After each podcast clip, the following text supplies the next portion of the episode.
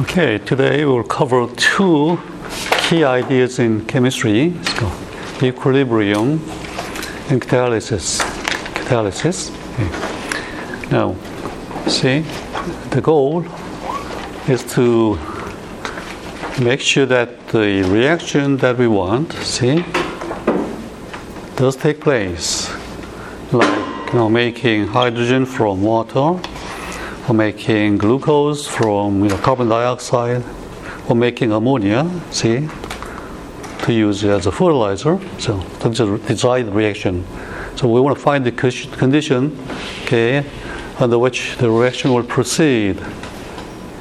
And secondly, we want that reaction to proceed in a reasonable rate. See, so we don't have to wait for thousand years. Okay. Now, uh, the other day when we discussed energy, entropy, and Gibbs energy, and realize that the direction of change depends on the temperature in many, in many cases. See? Hmm. For example, H2 and O2 reacting water takes place at a relatively low temperature in that direction. If you raise the temperature too high, then what happens? The water will break down. See? So the reversed reaction takes over. So that means at a certain temperature, see, there will be equal rate in both directions. See? So that as if there's nothing happening. This is called equilibrium, chemical equilibrium. So we'd like to know the condition for equilibrium because then we know that oh if we raise the temperature it will go to that you know desired direction or have to lower the temperature for that to happen see so equilibrium is a critical point. So you have to know know that. Okay. Hmm.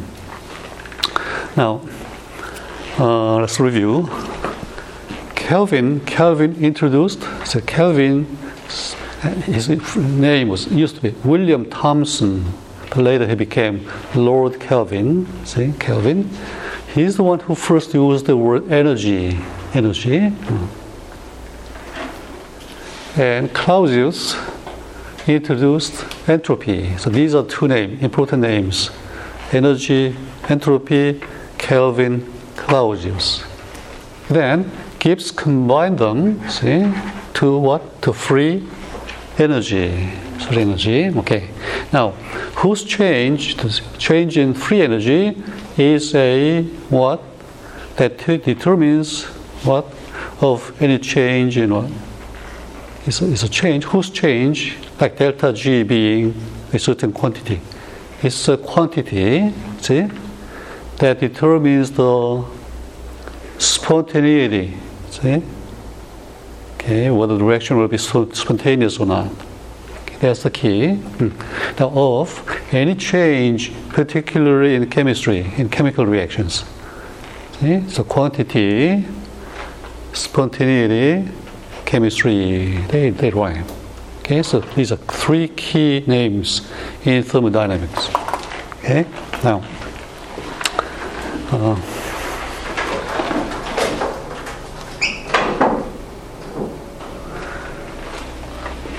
let's consider dynamic equilibrium. Dynamic equilibrium. Hmm. Uh, see, this guy is trying to run up, but this is a downward escalator, so he doesn't move. Same in this water situation. It's, running out on one hand, and it's running in, running in. So you reach an equilibrium state. So the level, water level, doesn't change, okay, but still something is happening to the water. See, that's the nature of equilibrium. Now, to visualize that, let's consider the situation. Okay, now at room temperature, just like today, mm, okay, 25 degrees. Okay uh, in a closed container, you have, let's say, a liter of water at the bottom. Okay, the bottom. And then all of a sudden, see, by opening a cork, you evacuate the air.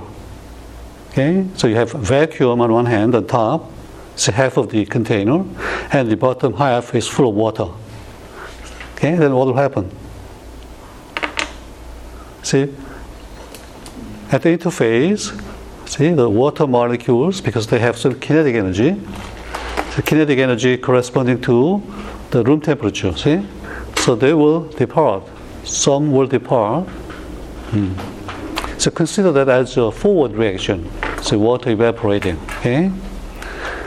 Now, initially, since there's no water in the upper half of the volume, there will be no water returning, see, from the vapor to the to the liquid phase. Okay? So that the backward rate is zero. See? But as time goes on, what will happen?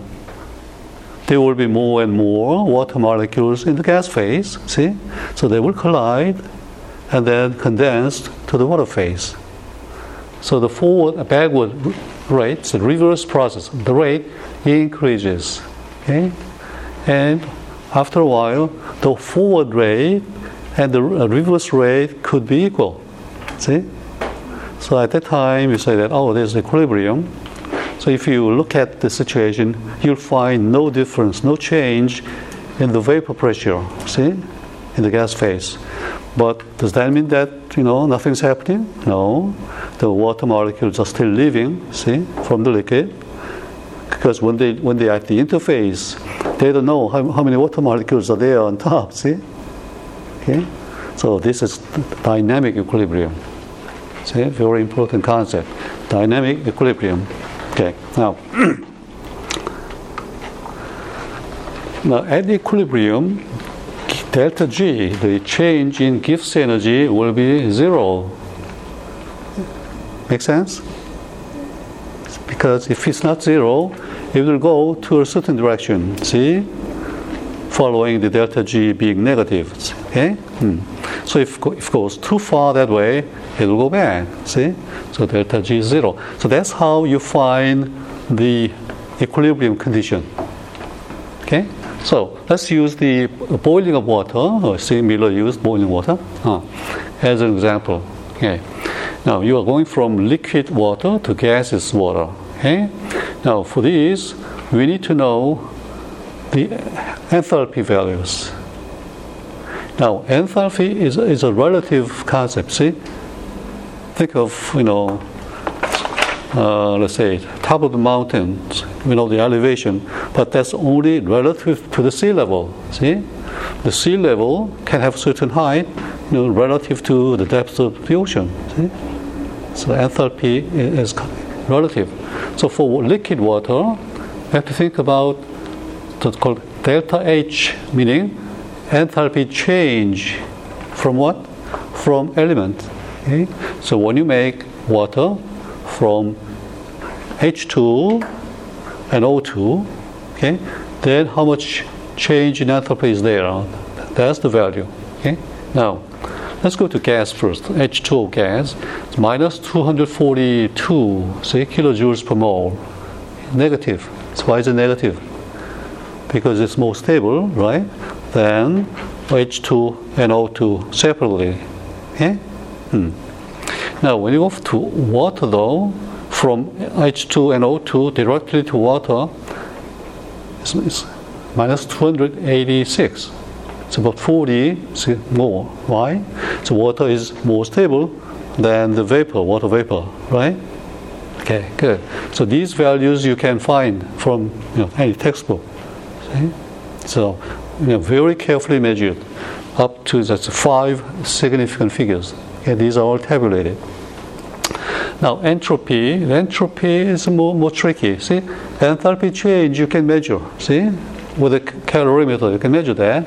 But enthalpy is an absolute value because you know the zero. See, at zero temperature, it's they all frozen. So that's your starting point. Okay, so at a certain temperature, you can you know, th- think about its entropy value, and then these are also tabulated.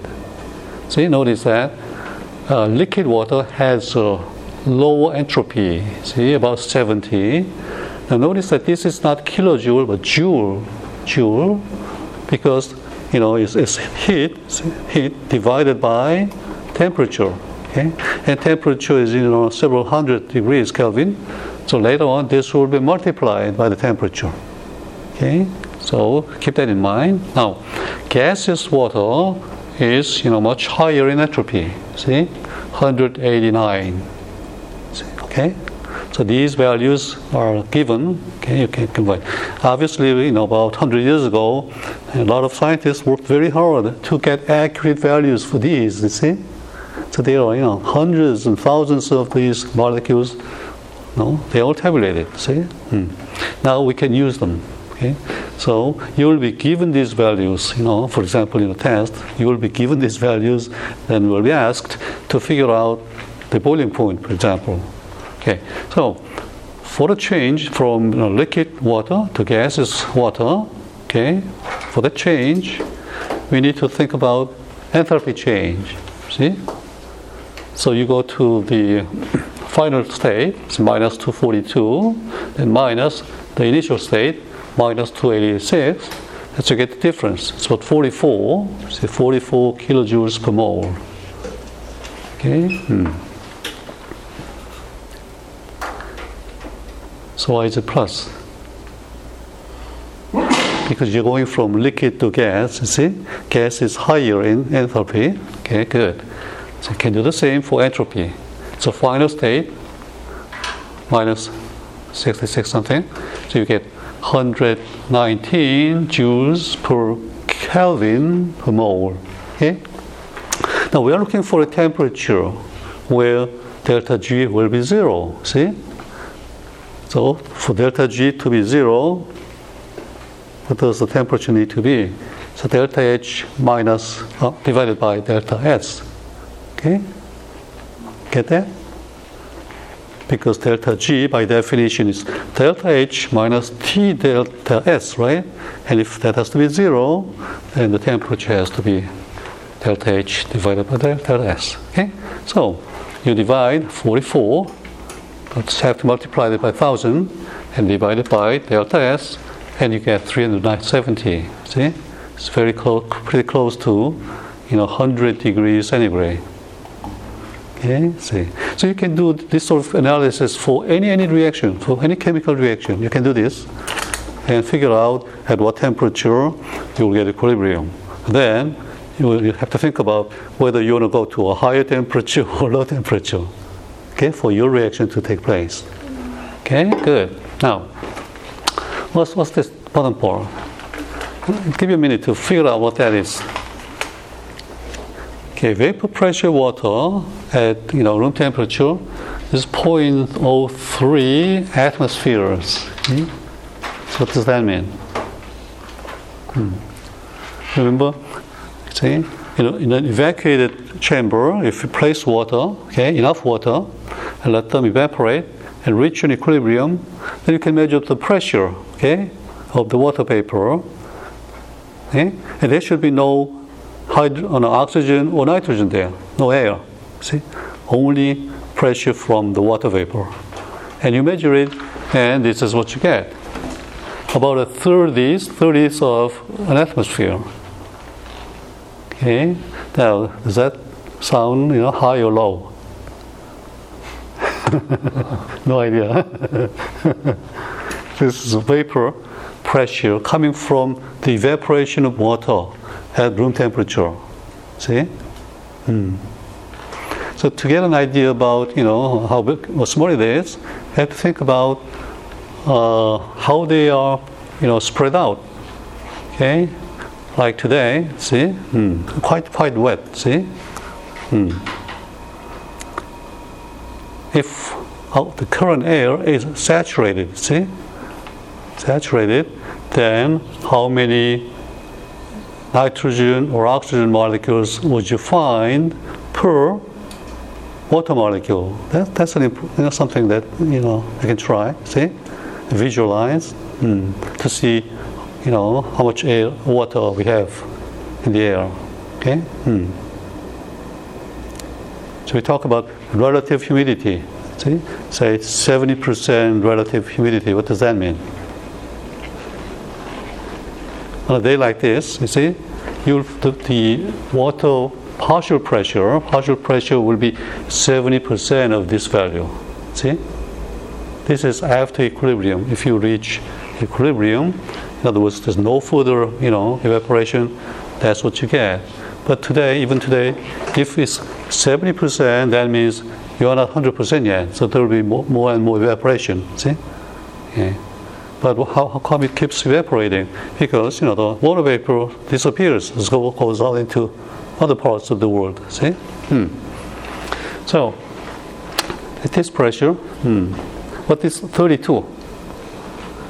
Well, the air, see N2 and O2, the pressure altogether will be about one. See? Okay. So water vapor is a small portion.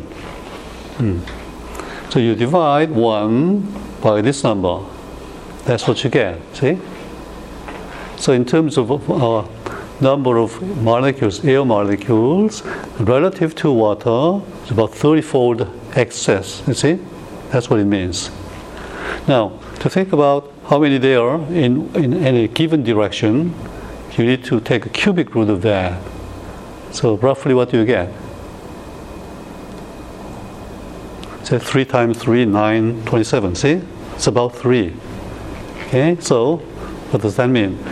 Okay. If you can see individual molecules okay, in the atmosphere, you will find one water molecule and then one, two, three nitrogen or oxygen molecules, then another water molecule. It's in all directions. See, that's the meaning. Okay, if you you know think of it that way, hey, one out of three in any direction, that's not little. See, it's quite a bit. See, hmm. okay, that's what it means. Okay, good. Of course, when you know water is boiling, see, at 100 degrees centigrade, this will be one. See, vapor pressure will be one atmosphere, so there won't be any N2NO2. See, they're all water molecules. Okay, so that's how you figure out the temperature for equilibrium. Okay. Hmm. now let's go to chemical equilibrium. Okay, now see back we're back to ammonia. It's ammonia. Hmm. In chemical equilibrium, again, delta G has to be zero. Okay, has to be zero. Hmm.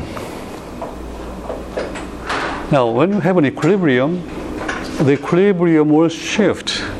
See, if you apply some outward pressure, we increase the you know, concentration of the reactants, something like that. See, and that is known as Le Chatelier's principle. Okay? Hmm. So think of this ammonia synthesis reaction. See, N2 and H2 going into ammonia. Okay. It looks simple, very simple. See? So one mole of N2 reacting with three moles of H2 to make two moles of ammonia. Okay? Hmm. First of all, is this endothermic or exothermic? Okay, maybe it's exo, see? I said that many, many times, see? So why is it exothermic? Entropy goes down. Entropy? It has nothing to do with entropy. Exo endo has to do with heat. See? Hmm. So you have to think about whether heat is evolved or not. See? There's, It goes to four to two. Hmm? Because it goes to four to two, so it releases it. because it goes from the four or four to two. Oh, the number of molecules. But that's entropy. But the heat, the e- endothermic thermal is the heat, temperature, thermometer. So what I'm asking has to do with the heat. So whether heat is released or you have to heat it up. Okay? That's because the hydrogen is oxidized. Yeah, hydrogen is oxidized by nitrogen. Okay? Hmm. Yeah, just think of you know burning, burning coal. So carbon is oxidized by oxygen, turns into CO2, and you get heat. See? Hmm. You can think of it this way. See, uh, in human society, uh, there's a very aggressive, uh, greedy person, say like me. okay, and you know there are nice people like you. these two get together. And it's a bad example. a nice lady, okay, like my wife. you get together and you form a stable home. See? So overall, the energy goes down. See? Hmm. Now, who's in charge of this situation? The ni- yeah, yeah, the nice person, you see, and influence is minimal. See, uh, so it's okay either way, either way. But the greedy one gets stable, in other words, quiet, only if I, you know, fulfill my greed. And That's really, I'm serious. Serious in the world of atoms, you see? Well, there are, it's a very aggressive, talkative, you know, greedy oxygen, okay? And a very nice hydrogen.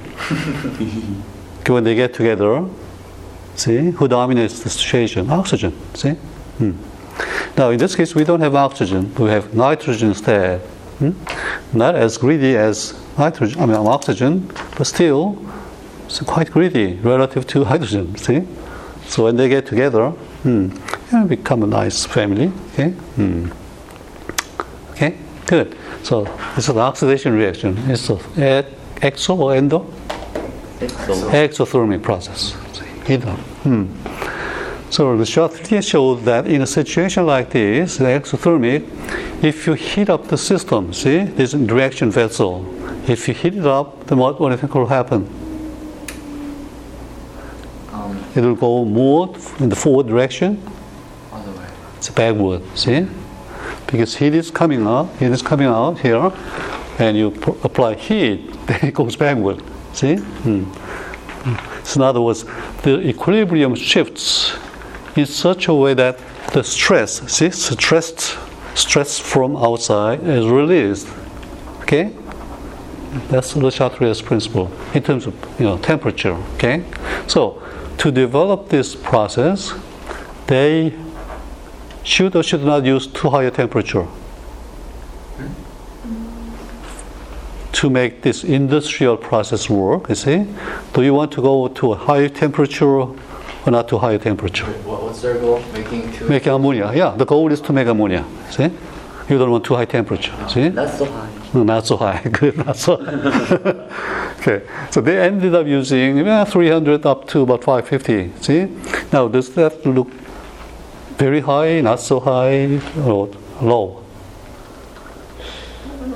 In from an industrial point of view, that's that's not high. See? You can easily go to a thousand degrees or even higher. Okay. Hmm. Now, what about pressure? Would you like to you know, increase your pressure or not? In this case, increasing pressure means, you see, you look at the number of molecules as, as you know, it is the same. See, we have four on the left, two on the right. You apply pressure, then pressure will be released. How? By going from four to two. See? So the forward reaction will be favored as you increase the pressure. So they knew that. They knew that. Okay. So they, they used quite high pressure. You see, almost about 200 atm pressure. That, that's high. And at the time, like 100 years ago, it was not easy to build an industrial process that can handle that much pressure. See? Okay. Now, finally, why you need a catalyst? You usually see that you increase the temperature in chemical reactions for what? So that the reaction can go faster. See? At higher temperature, the molecules get, you know, high kinetic energy. They, they meet frequently. Okay, the reaction goes faster. Okay, uh, but in this case, you didn't want to increase the temperature too much. So, under the condition that they found, the reaction was fast or slow.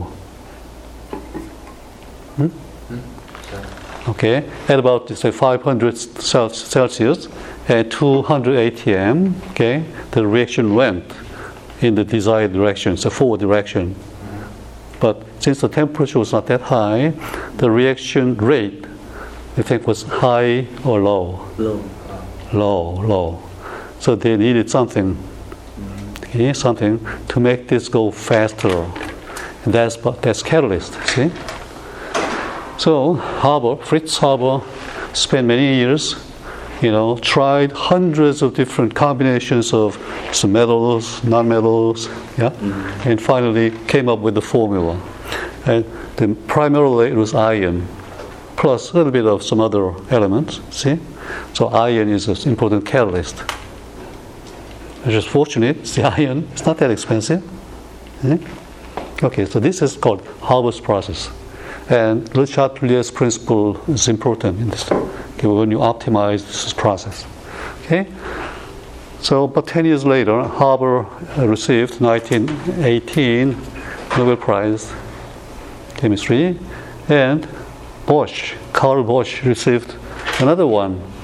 He kind of did the engineering, he optimized the process and built in the industrial process so this is more like chemical engineering than chemistry, but you know, since this reaction, the process is so important for human life, see, he was given the second prize, 31. Okay, good. Hmm. So that's the theory of equilibrium.